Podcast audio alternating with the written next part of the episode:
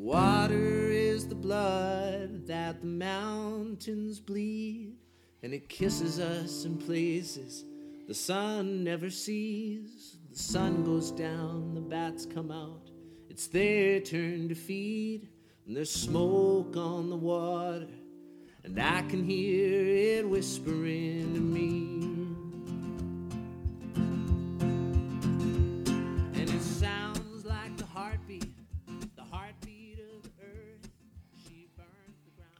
Well, welcome to this week's episode of The Space in Between called A Pinter Pause. We've just surpassed 2,000 downloads of the show, not counting streams, and this episode marks our 37th since the release of the podcast back in June of 2020. During this time, we have chronicled the impact of the COVID pandemic on the lives of Canadians, and we've attempted to raise awareness around issues which are foremost in the minds of people. We saw the show as an opportunity to engage with people from all walks of life, to hear their stories and their ideas for a changing world. The show can best be described as eclectic, covering a wide range of themes and topics from technology to innovation, politics, social enterprises, literature, music, and sport. This was intentional, largely based on our belief that all knowledge is connected and that good ideas from one field of endeavor can be transferred and adapted to advance knowledge in another. We realized we were in a unique position to effect change and to rethink our world. In this episode of The Space, we want to reflect on some of the big ideas raised by our guests in Season 2 and examine what, if any, impact we've had. Cam, welcome to this week's episode of The Space.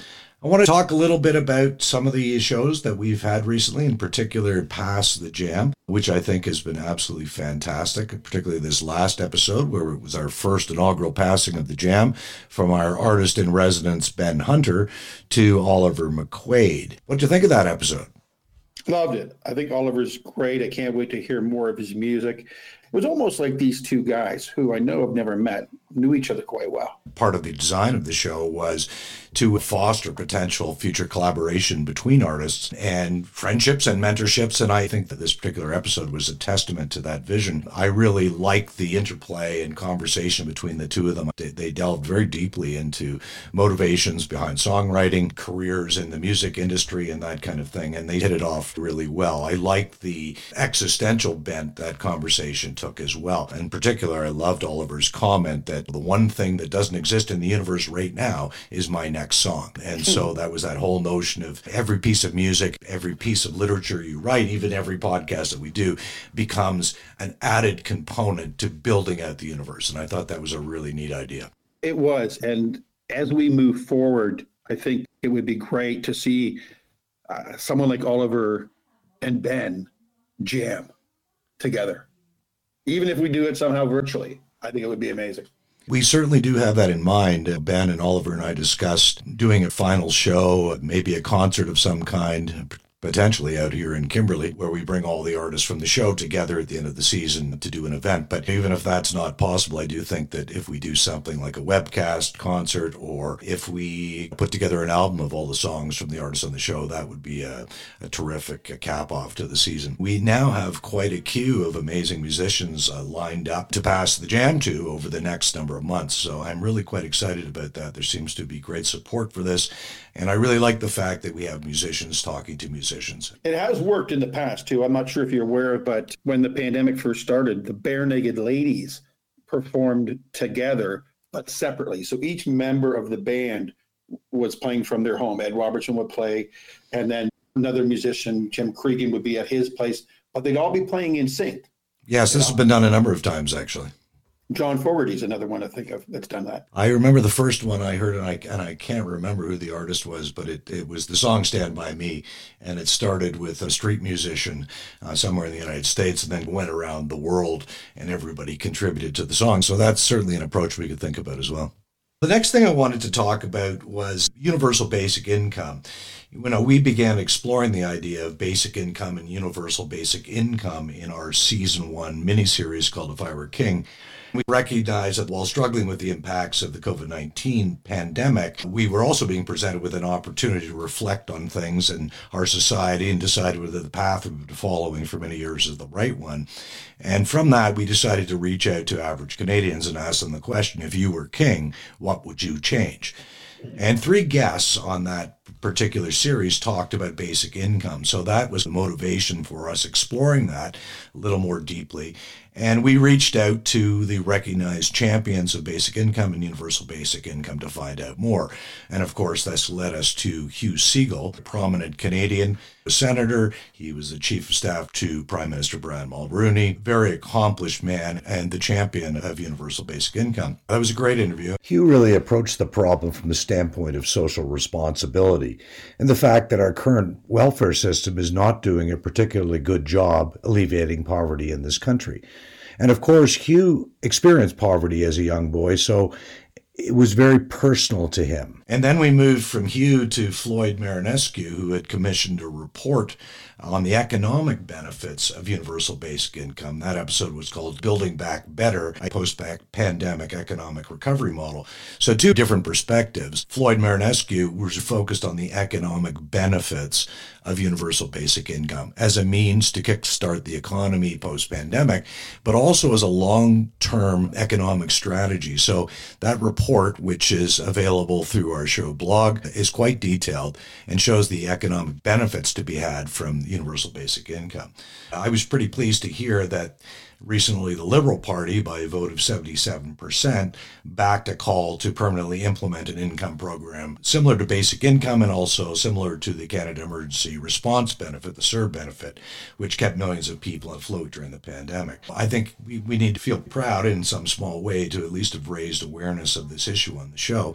If people haven't listened to those episodes, comes a time and building back better, please uh, visit our um, podcast channel and you can have a have a listen. For sure. As being uh, a person having been on welfare before, the system needs to change to help people who want to get off welfare to make it easier to move forward. What came across both from Floyd and Hugh Segal was that our current system is not doing anything to alleviate poverty. We still have a huge amount of people in this country living below the poverty line. As Einstein would say, his definition of insanity was that if you know you keep doing the same things over and over again and expecting a different result. So we're spending, at least my understanding is we're spending somewhere in the neighborhood of $30 billion a year on our current welfare and social assistance programs, and we're getting no return from it. So why would we continue with a program that's absolutely not working? Exactly. And both guests indicated that our current system is, in fact, a disincentive to work. Because if you're on welfare, of course, you have to report your activities, every job you've applied for, and that requires a large amount of bureaucracy to administer that, forms to be filled out, to be reviewed, checked, and so on and so forth. The problem is if you start earning money, then you're not eligible for welfare. it's a disincentive for people to work to get above the poverty line. And the critics that are against universal basic income or basic income claim that it's simply going to cost too much. The system we're currently uh, using is costing too much and not delivering a result. Um, yes, it might cost too much for time, but the money that's saved moving forward is incredible. Yeah. And in terms of paying for it, the articles I've seen recently misrepresent the numbers because they don't take into account the 30 odd billion we're currently paying. So when they come up with a figure, it's going to cost 85 billion dollars to do this. That is assuming that the current system will continue to exist. And I think what both Hugh and, and uh, Floyd were recommending is that system could be dismantled. Costs could be saved from the bureaucracy required to administer it to a simpler system, much like we saw with the CERB, that would actually deduct that $30 billion. So the number is probably closer to 50 to 55 billion. Still a significant amount of money, but there are ways we can pay for that and the economic stimulus that it would support especially as we move towards a gig based economy would be significant. So, again, devil's in the details. It depends on how it's implemented. Some people say it's very complicated or too hard to do. Both Floyd and Hugh don't believe so. Anyway, it's, it's good to see that the liberals uh, are behind this idea. Whether or not we'll see it happen remains to be seen. But my thinking on it, and I have given quite a bit of thought to it and read a lot around it, was that we might start with something fairly simple, which would be to remove the means testing from the current social welfare program so that we're not expecting people not to be working in order to receive money. If we were to remove the means testing and the bureaucracy surrounding that, we'll save a lot of money. There's all kinds of ways that have been suggested we might pay for a program like this. But one of the ways that I think would be really effective would be the removal of provincial tariffs. Right now, we have an economic burden through our provincial tariffs to ship goods between Ontario and Alberta, different regulations and restrictions, which create a huge cost to companies to do business to supply our Canadians with goods and services. We need to eliminate these tariffs. It's estimated that if we were to eliminate provincial tariffs, we could increase our GDP by almost 4%. So there's certainly enough money in that one action to help pay for something like basic income. I'm excited about that. We'll see what happens and try to keep our listeners posted. I know you posted the announcement or the news uh, coverage from the Liberal Convention on universal basic income on the Facebook page, so that's great. So, other things we've covered during the show is we've had some um, episodes on climate change, trust in trees. We've covered the U.S. election, the show uh, Biding Our Time. We've talked about the future of work and learning in an episode of Learning to Learn Online. And given where we are right now with the pandemic, and, and Ontario has officially closed the schools and likely for the remainder of the year, as cases of COVID continue to be on the rise, it's clear that this is something that we are going to have to be good at. We're going to have to incorporate online learning, at least as part of the educational mix going forward. There's no way around that. I was going to ask you, yeah. BC is not uh, hit as hard as we have been here in Ontario. But I notice your numbers are going up. What is the education system doing? Are you guys going to be closing your schools shortly or not? So far, no. I think that's a bit short sighted. I do think we need to be closing our schools. The pandemic numbers are on the rise. They were down a little bit yesterday in BC, but like Ontario, our ICUs are being overwhelmed. And if yeah. they continue to rise, we're we're into real problems. I know people try to say that schools aren't spreading the virus, but I have a hard time believing that that's true. You have kids interacting with one another, they're going home, interacting with their family, then coming back to school. I just don't think it's a smart move. I think we need to shut the schools down until the end of the year. We're already halfway through April, so really we're looking in May and, and June, and I think it's just a smart move. So hard to say what BC is going to do at the moment. It doesn't look like they're going to close schools. Another great episode we had in season two was called Love of the Game with guest Tom Scanlon. This was a great episode. It's still our most popular episode of the show so far. Tom was a charming guest, very passionate about his hobby of collecting hockey sticks, and great stories about the hockey legends that we all know and love. So, as Canadians, it's not surprising this is our top ranked episode. He actually recently, if I'm correct, found another stick, a goaltender stick Yes. Uh, I believed it was a promotional item, but for him to pick that up on the side of a street somewhere was just great.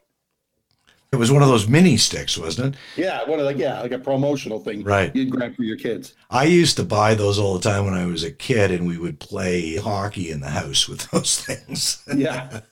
Every time I went to Maple Leaf Gardens, I would pick up a mini stick, a signed mini stick. And they've all broken now, and I have none of them left, but I do remember them. So, what was your favorite episode and why? Hugh Segal was one of my top favorites because I knew very little other than CERB about the basic income. So it really taught me a lot. Tom Scanlon was great. I know uh, Tom through my older sister and brother in law. I've seen his hockey collection. I had a tour of it, and he'll open that up again once the pandemic is over. I got to say, Ben, Ben, you're out there. It was. Uh, a very enjoyable episode. I liked how we did it. You talking to him, me talking to him. I thought that was great. That'll be uh, a real treat for our listeners. I love this last episode, Campfire Jesus, with Oliver McQuaid and Ben. I just love the dialogue and listening mm-hmm. to both of them. They're so passionate about music. I think they were learning from one another throughout the entire episodes. I thought that was absolutely great. I love the music as well. Ben's such a passionate guy. He's a road warrior, a hardcore troubadour. I really admire Ben's call it stick with itness, if you can use that expression. Knew what he wanted to do and just did it, regardless of what anybody else thought. I, I have great admiration for Ben in that regard. For sure. He wasn't willing to jump on some top 40 train. If he moved from genre to genre, it was because he found something interesting in that genre. Yeah. Not because he was scrambling to make himself a rock star. Yes. The other episode I really loved was Little Bird with Darcy Van Poelgeest. I really enjoyed that conversation. I thought um, Darcy was such a self-effacing guy. I had a chance to uh, read his book, Little Bird. I loved it. I thought it was very prophetic and reflected this uncertainty in the world that we are all feeling now. And I, I just enjoyed the conversation. I found him really engaging. That was one of my favorites for sure. We talked very early on in the first season about bicycles Right. How in this pandemic, people were going to be cycling. And you and I had a conversation just the other day where I told you one of the top stores here in Toronto had shut down one of their locations simply because they no longer had product for that store. So they moved whatever staff that they could to their downtown store. It wasn't that they weren't doing well, they had no product to stock in the store up here in Leaside. So why pay the rent? Bicycles. Uh, I, my niece just bought one. She had to buy it online. There are very few stores that can give you a bicycle right now that can sell you a bicycle here in Toronto. And I'm sure the same is, is true out in Vancouver. Do you think that's increased demand for bicycles, or is it a supply chain issue? They just cannot get the bikes because we have such a disruption in supply chains. I think maybe a bit of both. I think the, the manufacturers can't keep up with the demand, and also because there's trouble shipping. You know, but we do make our own bikes here in Canada. But e-bikes and some of the other higher end bikes are impossible to get right now. And if you are able to order one, you have to be prepared to wait for a month or so. Again, my niece got one, I think, through Craigslist. She got very lucky. People are just looking to be outside and uh, to do things to stay healthy, to get exercise. But We've seen not just bicycles, but we've seen this huge explosion in the sport of golf. I was reading an article recently about that. Clubs are seeing memberships up by 30%. Young people are joining golf clubs and playing golf because it's an activity that you can do that feels normal and you can be outside and with a small group socialization. And I think that's really important for people. So I think anything to do with outdoor activities, it'll be interesting to see if the summer what, what what we're going to see in terms of recreational vehicles of all kinds, boats, sea-doos, camper vans, that kind of thing. I, I suspect we'll see a lot of people on the move.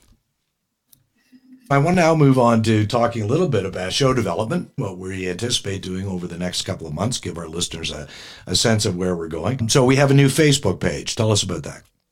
Yes, we got a new Facebook page you can find. It's called For What It's Worth, the podcast series. Uh, if you'd like to contribute ideas, comment on any of the things we're doing, by all means, go to the Facebook page, put in suggestions. You can comment. You can join the page to keep up on regular updates. It'll just come in your news feed. We don't send out any circulars. And uh, we'll also be putting up things like Oliver and, and future musical guests will be posting their music, their videos, and uh, you'll discover great things that way. Perfect. Perfect. And I think we want to try to use that to connect with our audience around some show ideas. It'd be really great to get some more feedback and, and input from the audience about show topics for the future, but also to get them engaged in helping us shape some of these interviews. We also have a new Instagram set up and it's at for what it's worth podcast on Instagram. It's quite new. We just launched that. So uh, please jump into that and sign up, and we'll be continuing to post on that as we go forward. We have a new website that's under development which we hope to have done by the end of the summer, which will allow us to consolidate all of our information into one place, make it easier for people to find content, reach out to us, and so on and so forth. Pass the Jam again, we have a number of great artists lined up. If any of our audience is interested in participating, being a guest, please uh, review the Pass the Jam podcast and look at our blog page for details on what we require from you. Let's talk a little bit about some up and coming episodes. We have an episode, a little bit of comic relief with one of Canada's best known comedians. And uh, we're working on a really interesting episode uh, with him, which we hope will be able to engage our audience in helping us shape. We also have an amazing futurist. She's on the Forbes list of the top 50 female futurists in the world. We're pretty excited to have her on, and maybe she can give us some insights into what the future may hold. And Blake, why don't you tell our audience too what you mean when you say futurist? These are people that are looking forward always and looking at trends in society. It's usually a broad spectrum of things that help shape our world. And they're researchers and they look forward and based on what they're seeing happening, they make predictions about where we're going in the future or what the future holds for us. So it's a bit of insight into what we can expect down the road. Very interesting. She's an amazing person, quite a well known author, published a number of books, just finished a three part series. The third book is to be published very shortly, so it'll be exciting to have her on the show. We have a really amazing guest coming up on the next Pass the Jam, a well known Canadian musician, songwriter, and radio personality. So we're really excited to have him on the show. And we're also working on a few other surprise guests from the social, environment, and not for profit sectors. And we'll keep you abreast of, of those. All in all, I'm pretty excited. This would lead us into season three. But uh, in conclusion, we need to give a big shout out to all our guests who have appeared in season two, and of course to all our listeners. Clearly, without your support, we sim- simply wouldn't have a show. And because of your support, we have a show that's continuing to grow, and we're very appreciative. And I'd also like to give a shout out to two people that you don't see. You only hear from Blake and I, but two people on our team, Allison and Rowan. We couldn't do it without you. Yeah, you bet. It is a team effort. Well, this concludes our episode of The Space in Between called A Pinter Pause. Cam and I will be back next week with another installment of What We're Listening to